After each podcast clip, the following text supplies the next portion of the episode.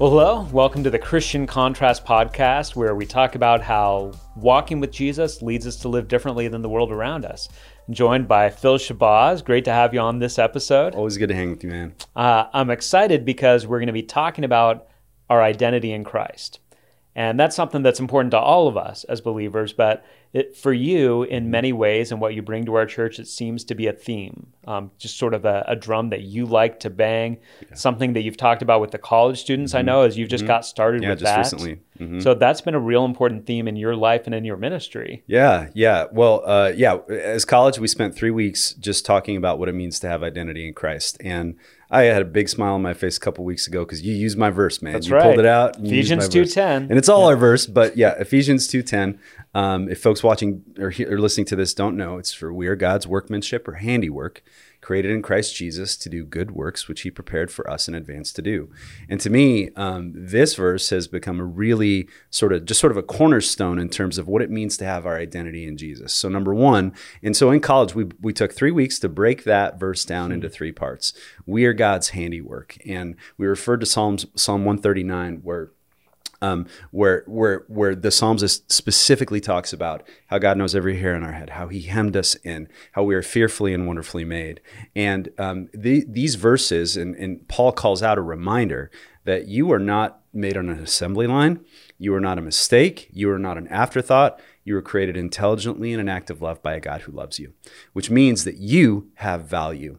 And so if you're looking in the mirror and seeing somebody that you don't like, and that could be because of a number of things, dude. It could be because of our life experience, the way people have treated us, the way we have been raised, the way our parents talk to us. Maybe they talk down to us all our lives. Mm-hmm. Um, there's a lot of pain that we can carry into that mirror. And we might see somebody we don't like looking back at us.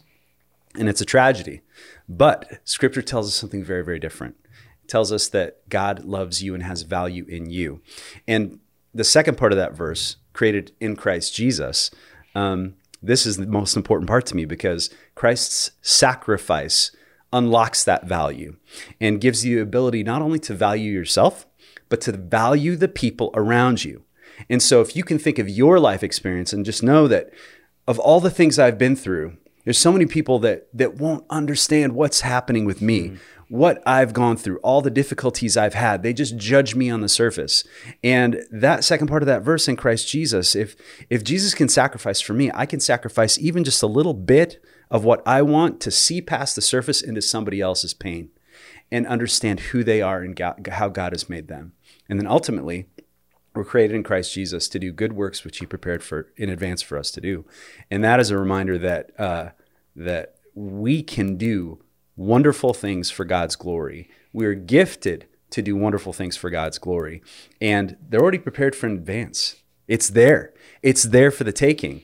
Um, but we have to first totally understand that we are valued by a God who loves us, that other people have value, and Christ's sacrifice unlocks our ability to value them. And then as a result, this world of being able to do wonderful things and good things in the name of Jesus Christ is then open for us.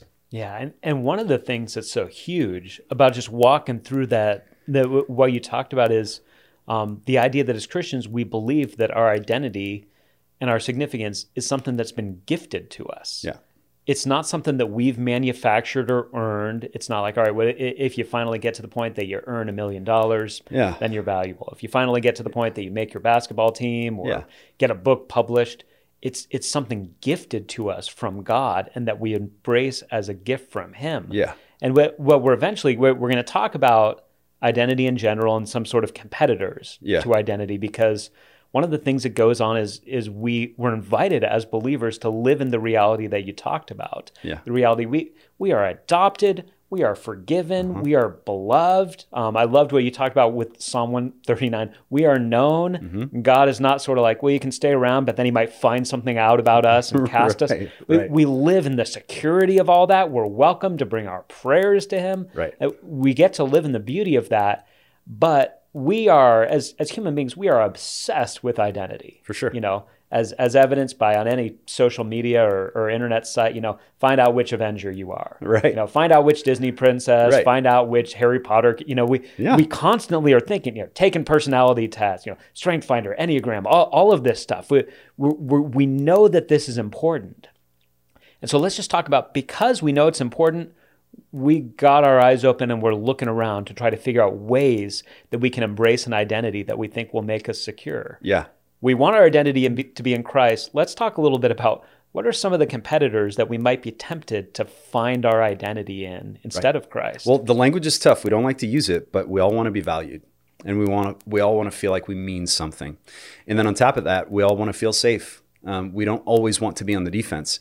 And so as a result, we are constantly or even subconsciously always looking for that safe place for a tribe even. So mm-hmm. you and i when we're not talking about uh, about the church and about worship services and that kind of thing oftentimes you and i will talk about sports and we'll talk about movies. Sports is one of those things where um, you get your team you can sell your life to that team right? You can sell your finances to, to buy the gear, to buy season tickets, to follow them around the country. And we love sports. We love we love following it. And the Dodgers have a big game tomorrow. My White Sox just lost last week. Now, if I had missed out at work today and the White Sox day to day was taking over right. my life, you'd clearly see that my identity is wrapped in this. Now, those are uh, those are on the surface examples of much larger a much larger issue where, dude, we can sell our identity to our work. Absolutely. Defines us, who we are. Um, we can sell our identity to a number of things. And I'm sure you've seen this as you've talked to people yeah. well. well. and work is a big one. And actually, I, I think we'll, we'll revisit that a little bit later. You know, finding our identity in what we do for a mm-hmm. living, mm-hmm. finding our identity um, in our family, mm-hmm. which is a good gift from God. But sometimes there's a role that we play in our family. Like, all right, well, I'm the one that makes sure everybody's safe. I'm the way, one that makes sure everybody's fed. Mm-hmm. I'm the one that makes sure we have fun. I'm the and, and you start to it, it can start as a kid where you're sort of like, all right, amongst all the kids, I'm the funny one, yeah. or I'm the one that is insightful. Um, and, and so it can be in a group of friends. Like I, it's funny. I've told this story before, and people misunderstand where I'm going from with it. But I remember in college, I had a great group of friends, yeah. loved them. Um, there was this guy named Mitch who started hanging out with us and kind of endeared himself to our group. Yeah. And uh, and he um, he brought another friend in who was just visiting for the day, and he was introducing each of us to this friend, and so you, you kind of get a taste of how he sees each of us. Yeah. And uh, when it was my turn, he turned to his friend and he said, "This is my friend Dan. He's the most sarcastic guy I've ever met." Now here's the funny thing people hear that and they kind of do what you did. They kind yeah. of wince, like, "Oh, yeah. that must have hurt." That wasn't my reaction at all. Yeah. I was thrilled. Okay, because I felt like I actually have something distinct and identifiable about me that makes me stand out from other people. Sure. I was like, "I'll take it." Yeah.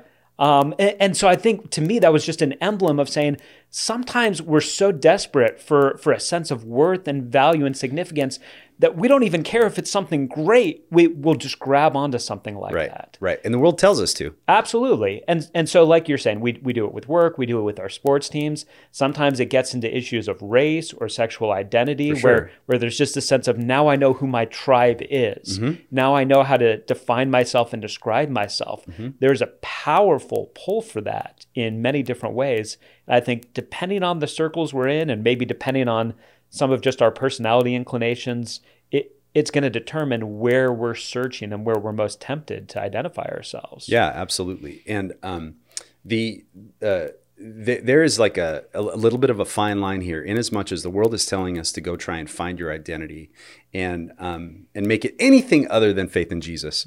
Um, yet at the same time, there's a fine line because if we are created, if we are God's handiwork, created in Christ Jesus to do good works, and we truly believe that He's placed talents and gifts inside of us that allow us to glorify Him, that means that we can nearly in any place we go, anything we choose to do, we can create an act of worship and we don't have to be at church even. So, um, oftentimes we think of worship, we think of singing through music and, and worshiping through music. But, um, Dan, like if, if I learn that I'm good at science and I'm attracted to science and it's clear that I understand science and I go to science class and I do my best to learn and understand science, I'm learning and understanding the language that God has created to be able to describe the universe. That is an act of worship. When I go to my construction job and I put the best day of work into what I am doing that day, it is an act of worship. There are so many different ways that I can honor God through the strengths and talents He gave me in the place that I am, in the place that I live. But we are so tempted, not only, like you said, with sports and work and family, um, but with other things such as uh, race and sexual identity, uh, political ideology, etc. Absolutely.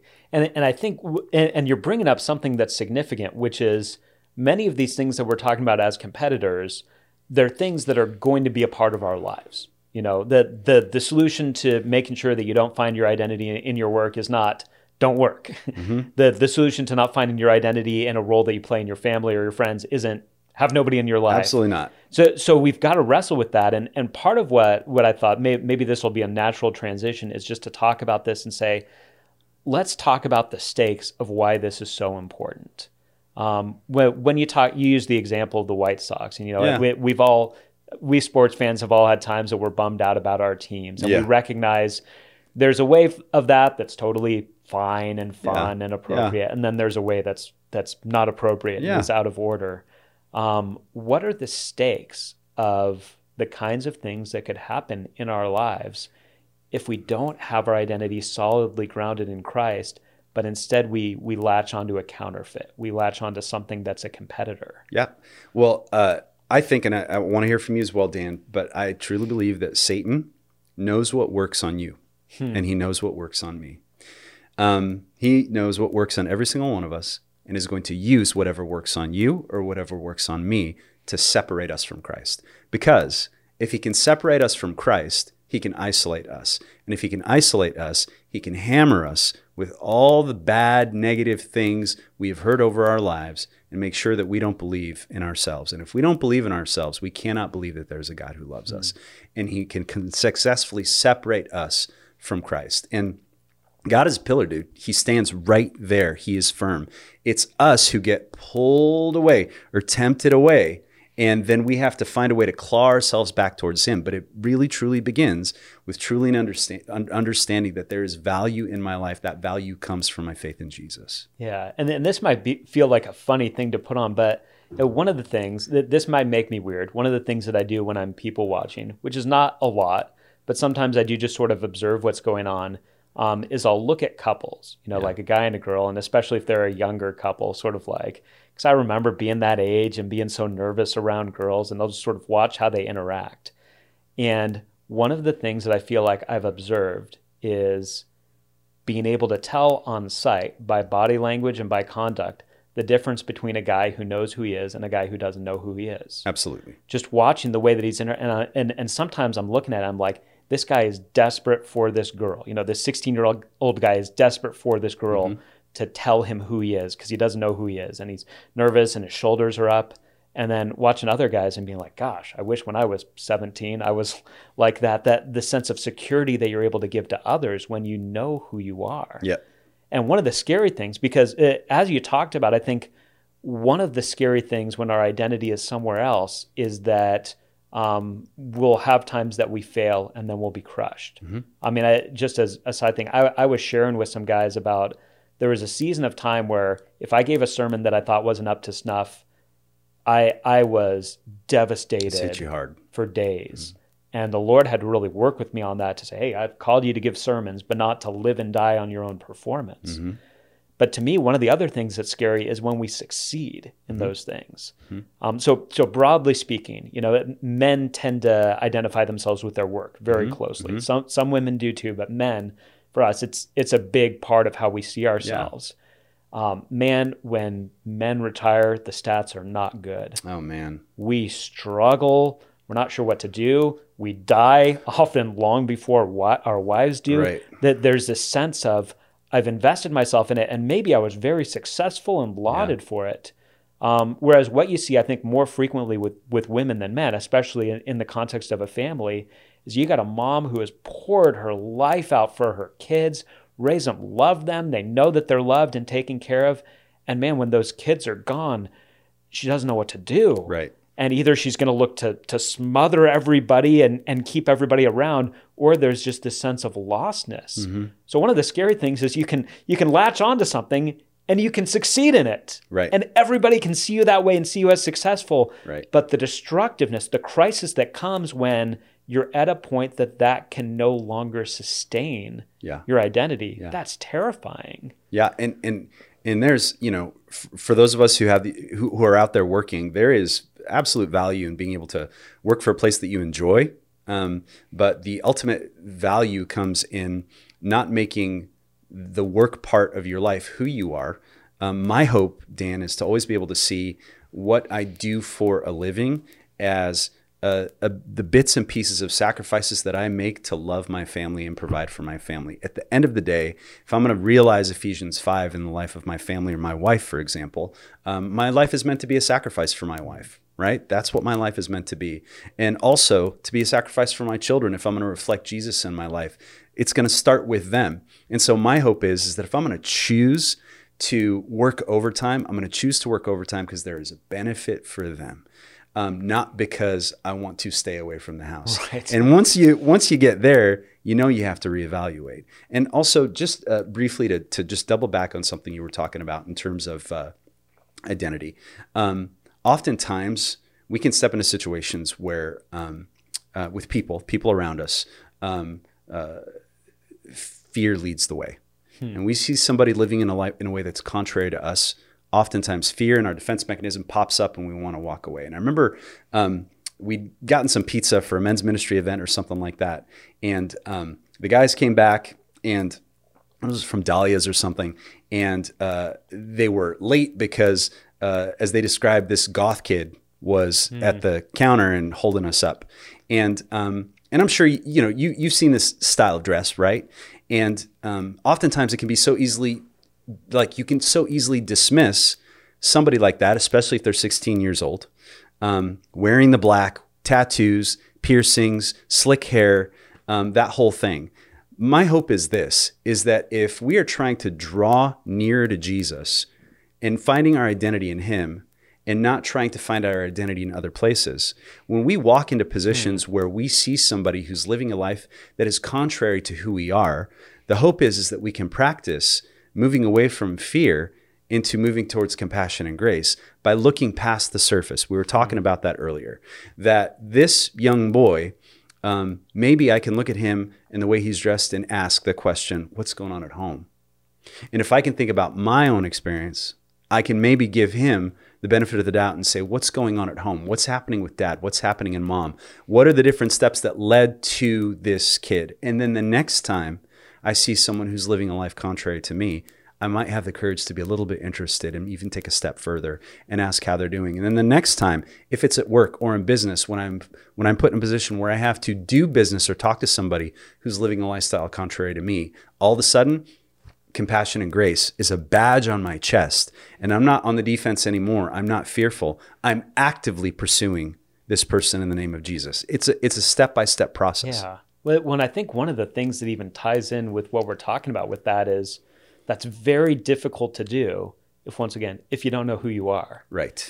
Because often and and maybe not with the goth kid or or maybe there was a sense of like the fact that that person is living differently than me makes me feel like I'm under threat. Right. Um, this certainly happens politically. Sure. We, we know where there's a sense of, all right, that this person is now saying something that threatens my political allegiances and my political leanings. And there can be this real panic that mm-hmm. ends up happening that on the surface you'd say, that's irrational panic. Why are you this upset? But I think it is because like my my whole sense of who I am is now being up for grabs and I don't know what to do with this. Where if we were looking at, you know, our positions on whether it's gun control, school sure. choice, any number of these things, and holding loosely and saying these are opinions. I'm looking to have them informed by Scripture. But if I find somebody making a different argument, or if suddenly I'm thinking maybe I need to rethink this, it's not our entire world falling apart because we know who we are. We, we know that we're children of God. We know that that we belong, and us finding out that we've been wrong about something is not going to devastate devastate our entire existence. Yeah, absolutely. And and you brought up one of the biggest things. We know leading up into the uh, the two goals um, to be able to have a real and meaningful presence for those seeking the Lord on the internet and for those who know the Lord on the internet through LBF Church's uh, website and online presence. But then, more importantly, focusing on what it means to have a real and true and meaningful biblical worldview in the face of a world that wants to distract us with custom, culture, and especially in the past year and a half, political ideology. Absolutely. That and, and we have seen it. Now, specifically to custom and culture, dude, you and I have watched custom and culture um, distract us from one another for years at LBF Church, from little things to big things. And it's always, it's often never risen to the surface, um, but they've been there. Um, one of the things that uh, we, we laughed about at the life group leadership training was how, for some reason, the culture of our church, people like to park their cars backwards into their spots on Sunday morning. And it all, oftentimes hold, holds people up. Hmm. It's something that LBF does. What, what, are we doing here? I'm always, I, I, don't park my car backwards. I just pull right in. But uh, I just laugh at the men's ministry guys who've got to find a way to slow down, hold everybody up as they park their car backwards. It's the custom and culture of our church. From the way we dress, and this has come up recently a lot um, we're very much a flip flops and shorts mm-hmm. church. And um, and if you were here for that 50th anniversary, you'll know why we are very much a flip flops and shorts church. Because this church was started by a bunch of college students who wanted to love the Lord yeah. and who apparently rarely wore shirts yeah. if they were guys. Because in those pictures, there's no shirts. I'm like, were these guys poor? They just didn't own shirts well, back then. All those mustaches, they felt so secure. Right you know, hiding behind that mustache. Yeah, I mean, it, that's who this church is, and it's it would be so easy. And we've seen this before, where somebody comes from another church and says, "I can't believe the way you dress over here," mm-hmm. and um, for them, they're they're looking at our church and saying, "Oh my gosh, what a liberal church! I would never want to be part of this church." Yet, even with that person, they're coming. They're not coming from um, uh, I don't think they're twisting their mustache in a basement, figuring out how to try to be mean spirited. They grew up in a customer culture that where dressing the way you dress at church was really important. A lot of us grew up in a culture that For way, sure. you know. And then this year, of course, political ideology has been that thing which has really created divisions within us. But here's here's the hope. The hope is is that if our biblical world, worldview as Christians is grounded in believing that the Bible is the holy inspired word of God that Jesus was born of a virgin, that uh, we have one God in three persons, that Jesus died on the cross for our sins and rose again on the third day to defeat sin. What are we arguing over? Yeah. What are we doing? Trifles. What are we doing? It's all here. It's all it's all in our scripture. Um, Jesus led a life uh, that ended in a sacrifice that we may be able to live a richer and fuller life through the salvation he gives us he shows us an example of what it means to set set our needs aside for the needs of the person in front of us. And we're going to argue over politics and where to park. Right. No, we need we need to remain unified because we have two specific, most pointed ev- pieces of evidence. The two most pointed pieces of evidence that of the life of Jesus right now is the Bible and how you and I behave in front of people. Right, and that carries a lot of weight. Yeah, I mean, I mean, just to one up what you were saying, I, I'm currently maybe a little more than halfway through just a, a short book on racial unity mm-hmm. within the church. And H.B. Charles, who's my favorite he's preacher great. in the country, mm-hmm. he's uh, everybody. If you take nothing else away from this episode, uh, YouTube H.B. Charles and just listen to his sermons.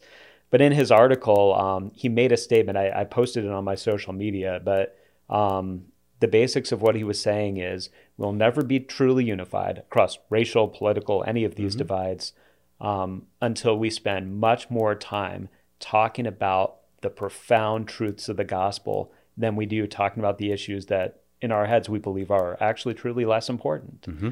The, the bond that we have through the gospel is what unifies us.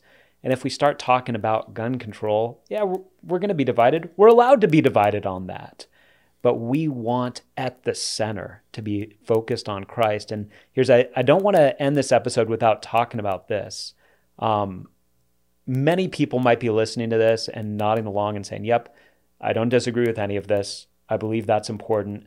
But we all still know the pull of mm-hmm. we we lose our way. We, we, we say my identity is meant to be grounded in Christ, but these other things are right before me. They're shiny. I get instant reward if I identify with these tribes.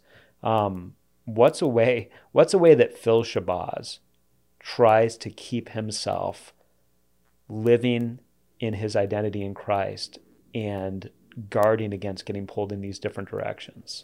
Um, it has been a uh, it has been an exercise in recognizing triggers for me. Mm-hmm. Recognize triggers. So right off the bat, um, still got a lot of work to do, but right off the bat, if I can recognize I'm getting angry at a person, or I am getting to a place where I'm looking at a person or a group of people as the enemy, or as a person who's coming to get me, or as a person who's coming to destroy me or destroy the people around me, Dan, I immediately know that is not coming from my Savior. Mm-hmm. It's not. It's not. My hope is that if it's coming from my Savior, I'm going to recognize it as joyful, as pointed towards something positive, as pointed towards something life giving. That's what I'm looking for. And it does not mean that we don't get into situations and issues and arguments and problems over the course of our daily lives. But if if I'm getting to a place where I am trying to mark someone as the enemy and call them out as the enemy, other people, that is that is coming from the enemy hmm. who wants to make sure that I direct my heart not towards faith in Jesus that has knees at the cross, but towards people being the enemy when he is distracting us. And Revelation 13 has a lot to say about this, where the, the, the dragon comes with two beasts who mimic the Trinity. Mm-hmm. They are mimicking the Trinity in an effort that we might take away our worship from Jesus and give it to the state or give it to organized religion. It is a distraction. And as a result, I know that if if if if my heart is not pointed pointed towards joy, or pointed towards service to somebody, um, in in the mo- most difficult moments, w- when it really does count, I know it's not coming from my my my, my Savior, man. Yeah, and and that's huge. I, I love that you talked about that. Um, I, I was reflecting on this question too, just thinking how how do we do this? And one of the things that occurred to me is just we our identity is something we receive. Mhm. So first, all right. So our identity is something that we receive. Um, as much as many of us, and maybe this is even more a, a guy thing, we like to think of ourselves as self sufficient. Um, we need other people to tell us who we are. Mhm. Now the challenge is that if you're looking all around, like I was talking about, you know, the the young guy and girl, like, please tell me who I am. It, it's unhealthy to be desperately needing somebody else to give you their evaluation of you so that you know that you're okay in the world. Right. But at the same time, th- this is part of the body of Christ, is that we'd have people around us to tell us the truth about who we are because we read it in the scripture and we need to. Yeah. and that's deeply meaningful but there's something about hearing it from somebody else that makes it that makes it something that you can really dare to believe.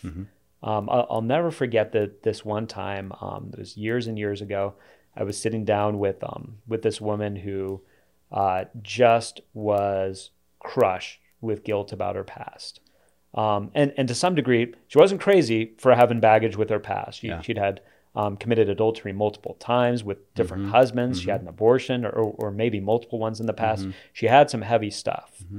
And what we ended up doing over the course of a couple sessions, just just together. I don't know why I called them sessions, but just meetings Yeah. together. So I sat down with her and just read scripture to her about who she was as a believer in Jesus. Mm-hmm. And there were times that it seemed like it worked and times that it seemed like it didn't. But there was this one time where I, I don't even remember which passage I was reading, but I read some passage about her being deeply loved by God mm-hmm. as his beloved, as mm-hmm. his child now. And I just said to her, I, I said her name and then I said, Do you know that God deeply, deeply loves you and knows all of your baggage? Um, and this sort of just tired, bitter face suddenly looked up and she became beautiful in this moment. The, the transformation, it, like I get chills talking about it, it was shocking. Now, she could have been like, Yeah, I've read that in the Bible. I know that. Hearing the words from a brother or sister in Christ is so powerful. And it's a gift we can give to others, as you've mm-hmm. talked a lot about. It's also a gift we need to receive, man. Yeah. We need to be in life groups. We need to be in Bible studies. We Yeah. need to have Christian friends and we need to say these words to one another because there's something powerful when we speak God's truth about this to one another.